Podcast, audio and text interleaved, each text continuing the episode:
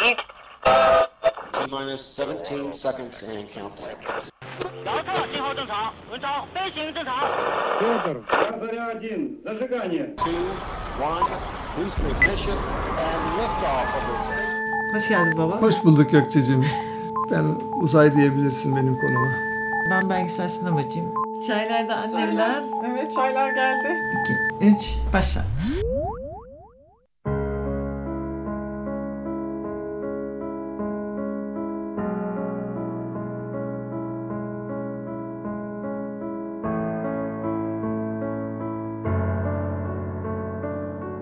Böyle bir giriş yapayım dedim. Ay ışığı mıydı bu?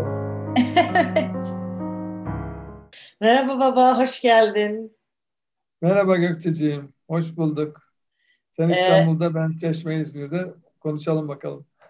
Evet, em, Ay filmini izledik. 2009 yapımı. Yönetmeni Duncan Jones.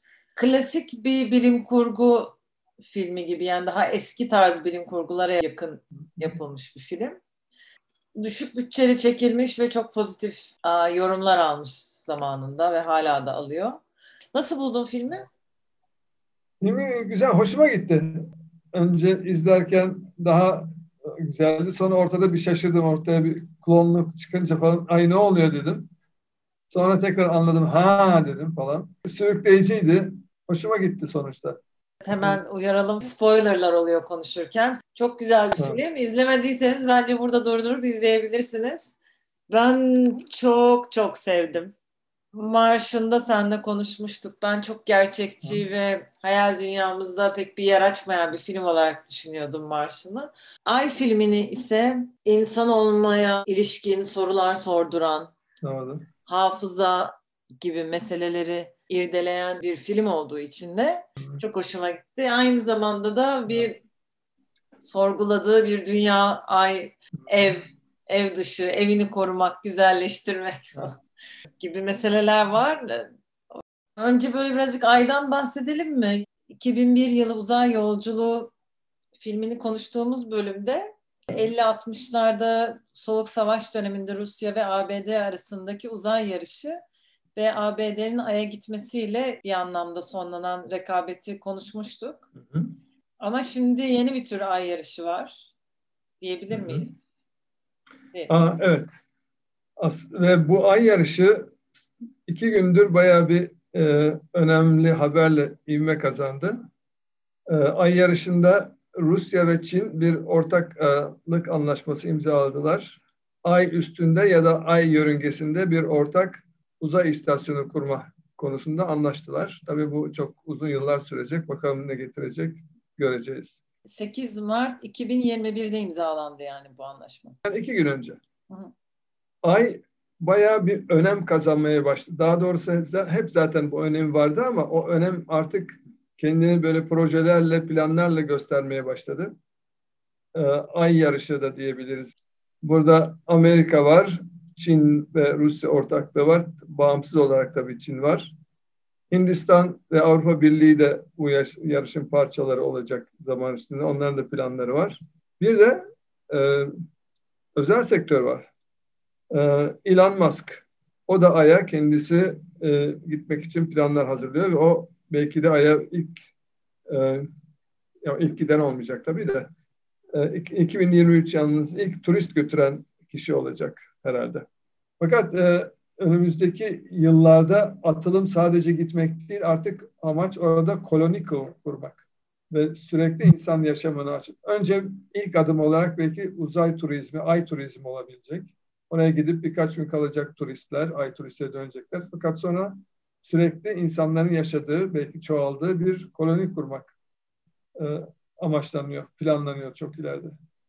E, ayın ama geleceği çok var. Ay aynı zamanda e, ayın, ayla ilgili şöyle gelişmeler var tabii. Aydaki su e, ileride e, gezegenler arası yapılacak yolculuklar için bir yakıt kaynağı.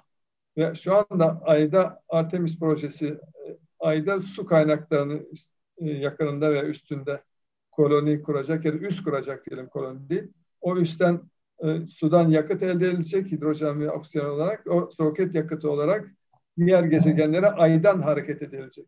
Mars'a mesela ya da Jüpiter falan gibi. the directive I'm signing today will refocus America's space program on human exploration and discovery. It marks an important step in returning American astronauts to the moon for the first time since 1972 for long term ex- exploration and use. This time, we will not only plant our flag and leave our footprint, we will establish a foundation for an eventual mission to Mars and perhaps someday to many worlds beyond. If we dare to dream big, and that's what our country is doing again, we're dreaming big. Trump'ı dinledik. Yeniden Ay'a gitme planlarından bahsediyor. Evet, Trump konuşmuş zamanında. Şimdi her Amerikan başkanının bir uzay politikası belgesi vardır. 8-10 sayfa falan bir şeydir. Ee, bizde olmayan bir şey bu. Trump e, dediğin gibi bunu imzaladı, ilan etti ve bu şimdi Artemis adıyla anılıyor. NASA'nın Artemis programı. Artemis'e göre 2024'te aya, ayak basacak astronotlar Amerika'dan. Fakat bu biraz şüpheli. Ona herkes şu anda şüpheyle bakıyor. Çünkü çok yakın, o kadar kısa zamanda çok milyarlarla dolar harcayarak aya insan göndermek biraz zor, bayağı zor. Şunu diyebilir miyiz? Amerika'nın iki atılımı bir tanesi Artemis projesi. Öteki de şirketlere diyor ki madencilik yapmak istiyorsanız benim ülkemde gelip şirketinizi kurabilirsiniz. Vergisini verdiğiniz sürece burada helal paradır. Diyor ki ayda şirketlerimiz gidip aydan e, madenler çıkarabilir, onlara sahip olabilir. Aynı Türk e, şeyde dünyada yaptıkları gibi onları işletebilirler. Bundan kar edebilirler falan.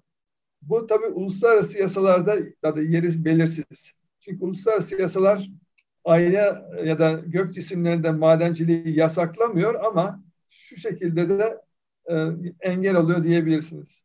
Herkesin, Amerika'nın, ve Rusya'nın ve Çin'in ve bütün dünya ülkelerinin diyelim kabul ettiği bir ulus, uluslararası antlaşma var. Outer Space Treaty ya da dış uzay antlaşması. Orada diyor dış uzay cisimleri bütün insanlığın malıdır.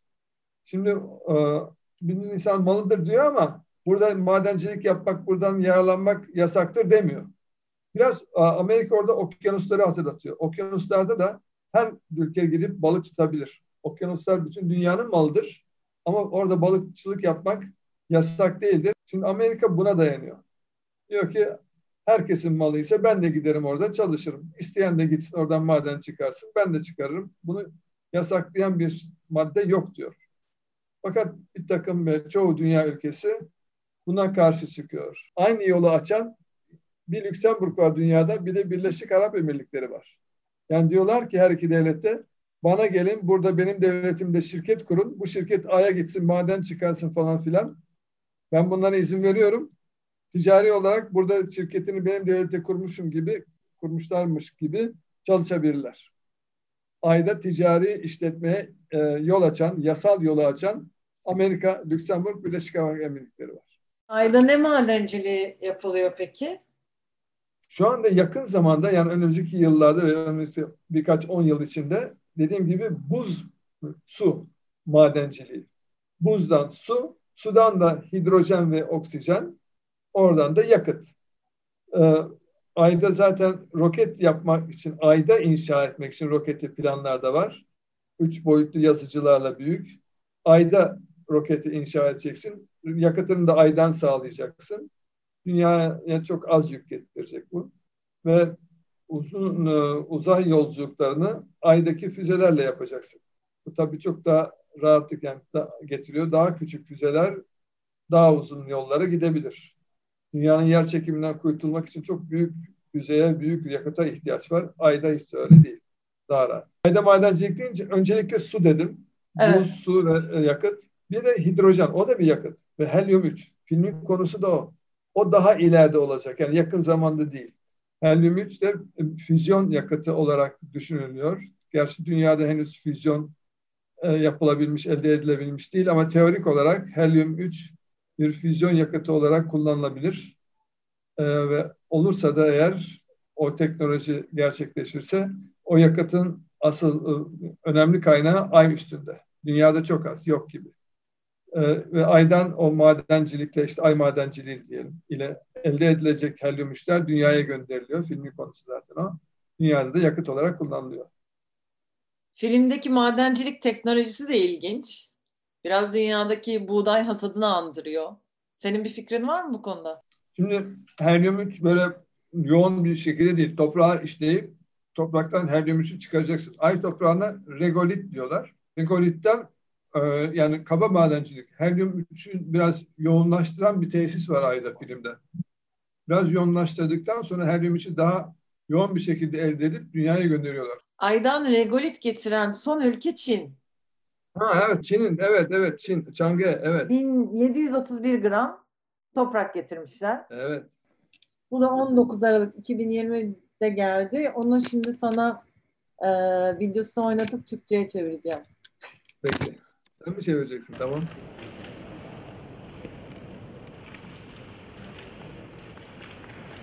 Basın toplantısında malzemenin çıkarıyorlar ve e, Çin Uzay Ajansı Başkanı konuşuyor.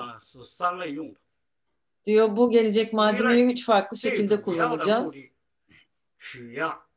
İlki ve ana amacımız bilimsel araştırmalar. İkincisi halkın aydan parçaları görmesini sağlamak. O nedenle bir parçası ulusal müzemizde halka sunulacak ve üçüncüsüne dünyadan diğer bilim adamlarıyla paylaştık, paylaşılması.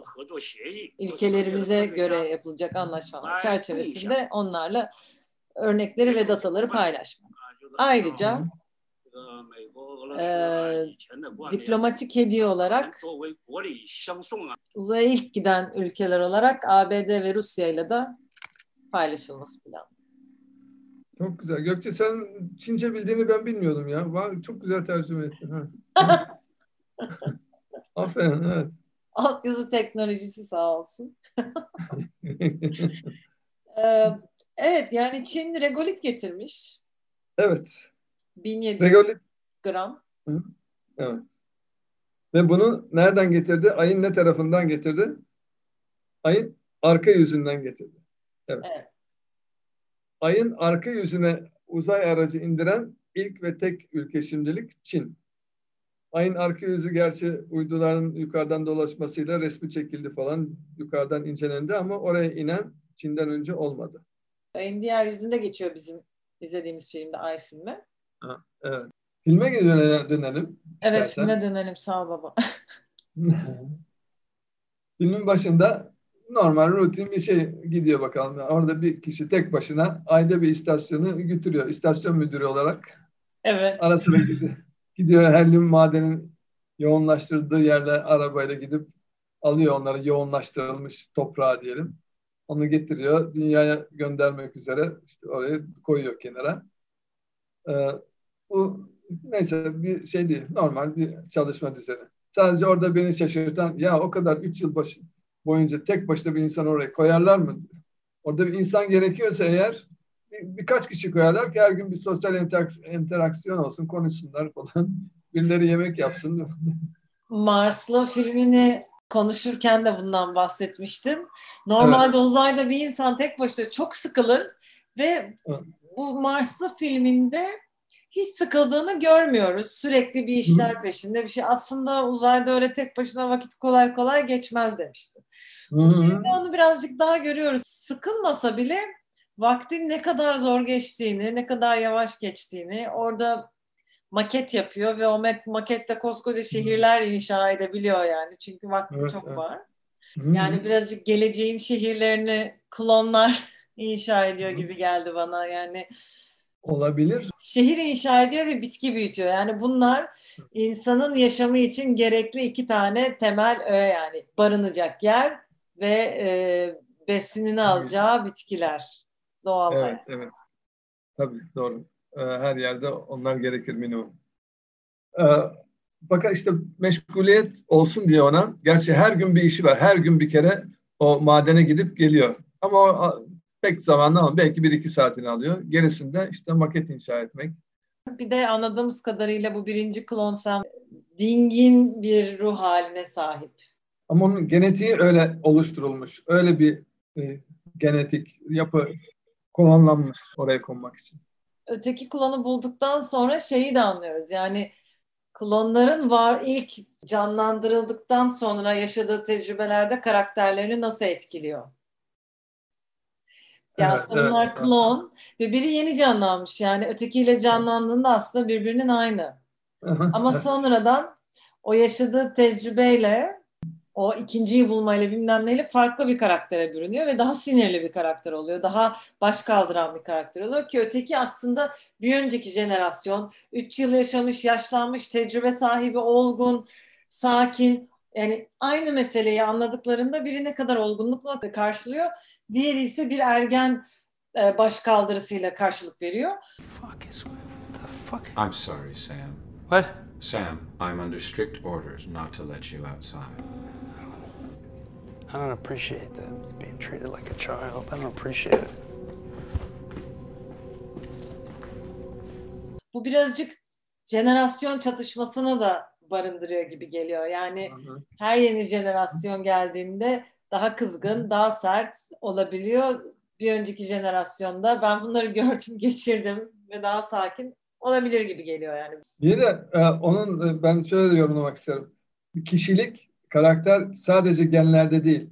E, yaşadığın çevreden de yani genlerin belki senin yumuşak bir karakter yansıtıyor ama o çevren yaşadığın olaylar seni daha sert yapabiliyor. Aynen yani çok iyi burası. Ve dahası iki klonun birbiriyle bir türlü konuşmama meselesi de çok iyi yani. Hani biz onun niye iyi olduğunu unuttum düşünmüştüm ama.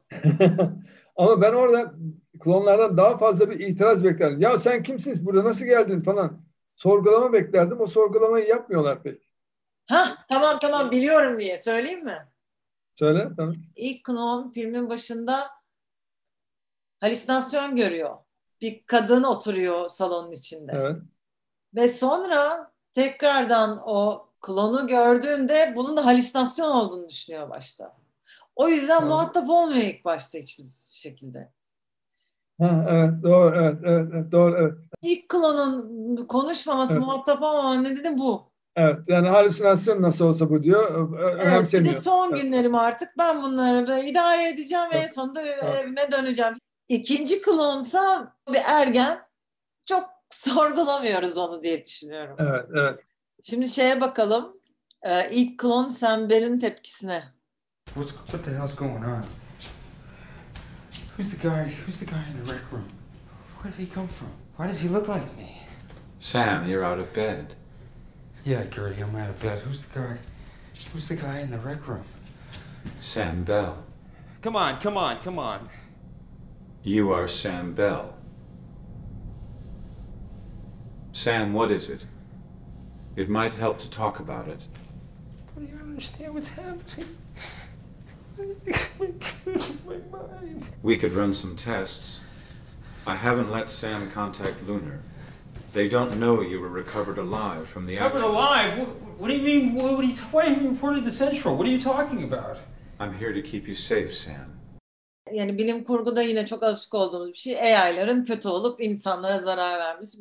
Buradaki AI ise kendinden bir kötülüğü yok. Sadece görevini yapan bir varlık. Gertie 2001 Space Odyssey filmindeki Hal'dan farklı davranıyor. Hal çok bencil. Bu Gertie ise insana yardım etmek isteyen birisi.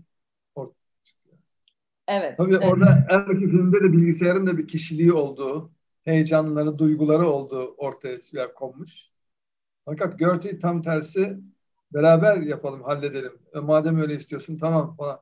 Ve çözüm yolları öneriyor. İşte ben kendimi kapatırım, sıfırlarım, yeniden başlarım, sen gidersin falan. E, Gertie'den, bilgisayardan çıkıyor, robottan diyelim çıkıyor bu öneriler. Ee, ama mesela sesi ve tavırları Hal'a benziyor. Ha. kırmızı bir gözü vardı. Bunda ise bir Ha. emoji var. Daha modern bir e, tasarım. Daha insancıl, kırmızı gözden böyle yerine bir gülümseyen göz. Ha. E, aynen öyle. Ve ilk başta arkasından işler çeviriyor gibi düşünüyoruz. Yani gerçekten hell hissiyatı, ton konuşması falan e, bir gerilim unsuru oluyor. Çünkü bizim hafızamızda uzaydaki bir robot kötü olmalı. Evet. Yani film çok hafıza üzerine Evet. gidiyor. Birinin kimliği hafızayla oluşur meselesi. O klonun hafızasıyla kendini gerçek bir insan zannediyor ama aslında klonmuş. Biz de izlerken Gertie'yi kötü bir karakter olacağını düşünüyoruz. Şimdiye kadar Çünkü, ki çünkü Hal'den öyle etkilenmişiz. Evet. Ee, kafamızın köşesinde Hal kötüydü, bu da kötüdür diye düşünüyoruz.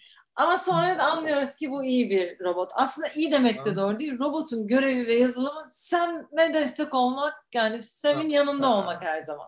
Ama tabii çok harika bir twist oluyor orada. Entrika beklerken asil bir robotla karşı karşıya kalıyoruz. Buradaki esas kötü dünyadaki insanlar. Zaten filmin başlaması da öyle yani. Dünya batıyor, doğa gidiyor ve buna bir çözüm olarak Hı. film flashback'le başlıyor geçmişte. Buna bir çözüm olarak gelecekte helyum 3 oluyor. Bunu da aydan üretiliyor. Harika bir başlangıç aslında. Belgesel gibi başlıyor birazcık da böyle gerçek dünyadan gerçek görüntüler. Görüyoruz ki bu harika bir gelişim, çevreci enerji üretimi falan. Ama her kapitalist sistemde insanı sömüren diyeceğim bir düzen var. Evet. Burada da insanı sömürmüyor, insanı başka türlü sömürüyor. Kendi insan yaratarak sömürüyor gibi. Yani aslında birazcık işçi hakkı bilmem ne gibi meseleler de bence var burada ama hadi oralara girmeyelim. Yani buradaki evil olan, kötü olan büyük şirketler. Evet, evet, evet. Ee, fakat işçi hakkı falan klonlar için de geçerli mi oluyor? Neyse olabilir. Evet, Koşulları Kimin, falan. kimin hakka sahip olacağı meselesi. Evet. Burada o da var yani. Klonun ne kadar hakkı var, hakları var mı? Burada çok komik de bir şey var. Kötü şirket var ya dünyadaki bu klonu. Ha, Lunar Industries. Diğer klon ölüp de öteki devreye girdiği zaman diğer cesedi almak için üç tane adamını yolluyor şirket. Hatırlıyor musun? Üç fotoğraf görünüyor orada. Dünyadan Ha, gelen. galiba adam. evet o şey. Rescue Görevli. Mission'da gelen. Evet, Görevli. Rescue Mission. Evet. Evet, evet. O adamlar bu filmin özel efektlerini yapan insanlarmış. Aa! Çok şizofrenik bir durum da var. çok ilginç, çok güzel. Yani Rescue Mission adı altındaki şeyler. Çok e, komik gerçekten, çok hoş. Ama çok güzeldi. E, Visual effects çok güzeldi. Çok güzeldi. Zaten Duncan Jones yönetmen de eskiden visual effect'te çalışıyormuş. O, o alanda çalışıyormuş. Ee, yani bu klonlara bir sanal dünya yaratılıyor ya ve Evet. sonra o şirketin adamları geliyor. Şirketin adamları da aslında bize bir sanal dünya yaratıyor orada özel efektlerle falan gibi böyle bir yani her şey birbiriyle bağlı gibi geliyor bu filmde. Neyi düşünsem o da onunla bağlanıyor falan gibi. Yani özel efektçilerin bir rolü bu. Bu gerçek diye sana göstermeye ihtiyacı var ve hani bir anlamda bizi de kurtarıyorlarmış gibi. Tabii bir de bazıları diyor ki biz de gerçek miyiz? Gökçe sen de gerçek misin? Ben gerçek miyim mesela? Evet tabii ki o da var. Sonra Descartes diyor mı? ki düşünüyorum öyleyse varım diyor. O zaman gerçeğim gibi. Neyse, peki. Evet ama mesela Duncan Jones da düşünmek yetmez diyor. Yani senin seni sen yapan şey düşünmen mi hafıza ve geç hı hı. Veya bir klon gerçek mi değil mi? Ama o klon kendinin gerçek sembel olmadığını öğrenmesi bunları yaşamadığını öğrenmesinden kaynaklanıyor aslında. Evet. Yaşamadıysan insan değilsin. Evet. Clone'sun. Evet. Hani bir benlik için onun yaşanması gerekiyor. Ama aynı zamanda şunu da diyebiliriz. Hafızası implante olsa da yaşamaması onu onun kimliğini reddetmez. Önemli olan şu, gerçekte bir şeyin var olması ve senin perspektifinde olması. Bunların ikisi arasında bir hiyerarşi var mı? Bir, bir tanesi ötekini overrule eder mi? Ee, tabii şu anda yapabileceğim bir deney bunu ayırt edebilir mi? Diyelim bu mümkün varsayım olarak. İmplant edebiliyorsun diyelim. Mesela Fuat Evet. İnce'nin beynini bir ex insanına implant ettik. O da kendini Fuat İnce sanıyor. Kim yani gerçek Fuat İnce meselesi kime göre o zaman? Madem öyle hemen yönetmenden bir röportaj bölümü dinleteceğim sana. although it pays homage to a lot of those older films, the things that I grew up with, Sam and I both, I think, like liked, you know, the Outlands and Silent Runnings and Aliens. It, um, it, it, it tries to it tries to bring something new to it. It's a very human story, so the technology sort of plays second place to the more human elements. Um, and it's really, you know, it's a it's a very universal human question about, you know, if you met yourself, would you necessarily like yourself? You may not always appreciate the, the good things about yourself. You may, you may only see the faults. And I think in, in our film, uh, the character of Sam Bell does have a very literal opportunity to see himself face to face. Bu evet. Sam Bell. Kendinle karşılaşsan ne yaparsın? Evet. Evet. Evet. Korkarım ben. Ve korktum. Bana bir kere benzer bir şey oldu. Belki bilmiyorum anlatmışımdır sana. Amerika'da bir alışveriş merkezine girerken koridordan giriliyor. Karşıdan iki üç kişilik bir grup geliyordu ve birisi aynen bana benziyordu ve ben bakıp dehşete kapılıp korkup geri geri döndüm. Şimdi korkmazdım o kadar. Merhaba derdim falan konuşurduk. bir uzaylıya rastlasam aynı şekilde. Tabii Sam Bell çok daha acayip bir durum onun için. Hem de ay gibi bir yerde başka kimse yokken ah eşli değerin çıkıyor ortaya. Bu da nereden çıktı? Ayda, bilmiyorum gördün mü? Ayda internet kurulacak ve bu anten, interneti kurma, alt yapısını kurması işini NASA Fin, e, Finlandiya firması Nokia ile beraber yapmaya karar verdi. Galiba bir anlaşma da imzalamışlar. Ayda 4G internet teknolojisi kurulacak.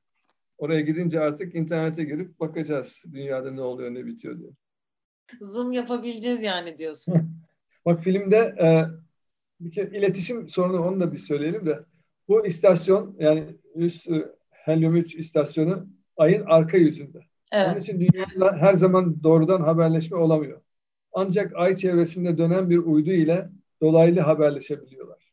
Ve onu engellemek için de hep arızalı işte haberleşme olmuyor falan diyorlar biliyorsun. Ve haberleşmeyi offline yapıyor. Yani sen bir mesaj gönderiyorsun arkadan bir gün sonra ya da birkaç saat sonra ona cevap geliyor. Firma engel oluyor ona. Ancak video mektuplaşma diyor ve firma dünyadan istediği gibi bir video uyduruyor, gönderiyor buna. Canlı konuşmaya imkanı bulduğu zaman gerçeği anlıyor bir de o var. Evet aslında şöyle yani iki, iki şey var. Bir tanesi e, o zaten videolar pre-recorded.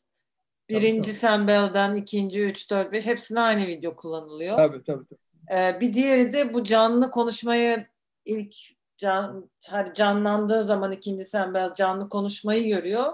O zaman diyor ki e, bu benim bilgimde burada bir arıza vardı. Demek ki yokmuş diyor. İşte evet, orada evet. ilk şüphe şüphelenme Evet, başlıyor. O önemli bir anı filmin. Aslında biz de o sırada izleyici olarak Evet. Sam Bell'in e, kazadan sonra geri geldiğini ve oradan düzeldiğini sanıyoruz. O dönem Sanıyoruz, bizim evet. için de çok şey kafa karışıklığı Evet. dönem. Yani Evet. biz de aslında ana karakter Sam Bell ve klonu Sam Bell'in yaşadığı mental Hı. karmaşayı paralel olarak biz de izlerken yaşıyoruz. Sonra kaza sahnesine gittiği anda biz ayıyoruz. Ha, sonra da senin dediğin bölüm var. Turuncu laptopla Doğrudan ilişki kuruyor dünyayla. Evet. evet canlı iletişim kurduğunda Canlı ve iletişim. o zaman bütün gerçekler ortaya çıkıyor. O zaman tam anlıyor tabii. Hello? Um, is this the Bell residence? This is the Bell residence. Could you call back? There's something wrong with the picture. I'm trying to reach Tess Bell. I'm sorry, she passed away some years ago. How did Mommy die?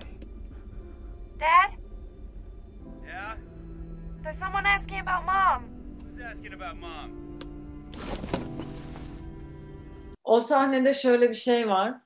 Tam o laptopu açar, kızının büyük halini görür, baba der yani kendinin gerçek versiyonu olduğu, olduğunu öğrenir.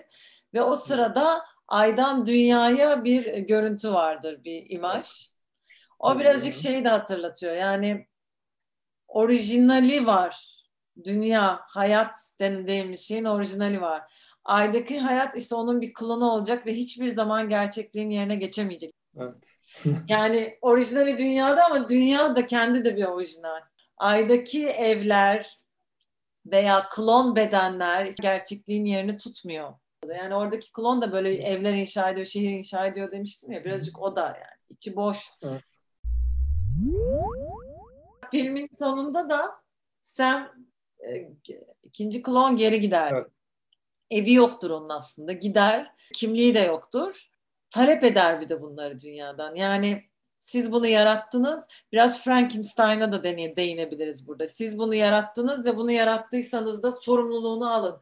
Yani Frankenstein'ın sorunlu bir yaratık olma nedeni yaratıcısının onun sorumluluğunu almamasından kaynaklanır. Şimdi orası tabii e, senin hayal gücüne kalmış. Onu film söylemiyor da film sadece dünyaya gitti diyor ve dünyada bu olayları Lunar Industries'in ne dolaplar çevirdiğini açıkladı. Evet. Orada bitiyor gibi. Ondan sonrasını artık sen güzel düşünebilirsin. Başkası başkasıyla düşünebilir. Ee, bu yani kötü niyetli firmalar, o büyük şirketler demin de konuşmuştuk, söylemiştin. Ee, ortaya çıkıyor şeyler, günahları, hataları, suçları. Evet. Şimdi madem dünyaya geri döndük, o zaman 68'e gidelim.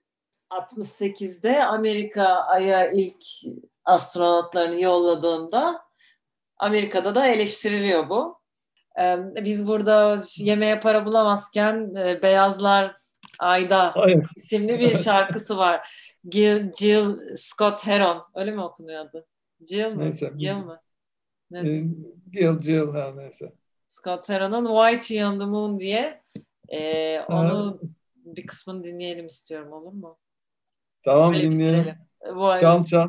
Whitey on the Moon'la bitirelim. Tamam. We have a poem here. It's called Whitey on the Moon. And uh, it was inspired. It was inspired by some whiteys on the moon. A rat done bit my sister Nell with Whitey on the moon. Her face and arms began to swell, and Whitey's on the moon. I can't pay no doctor bills, but Whitey's on the moon. Ten years from now, I'll be paying still while Whitey's on the moon. You know, the man just upped my rent last night.